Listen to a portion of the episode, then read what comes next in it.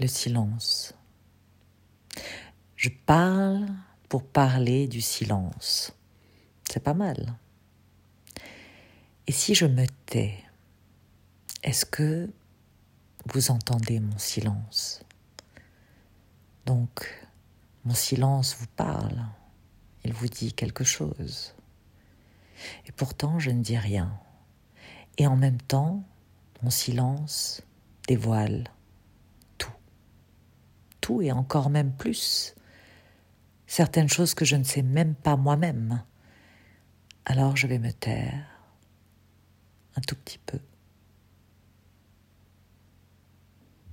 Parler pour parler de mon silence. C'est peut-être ça la liberté.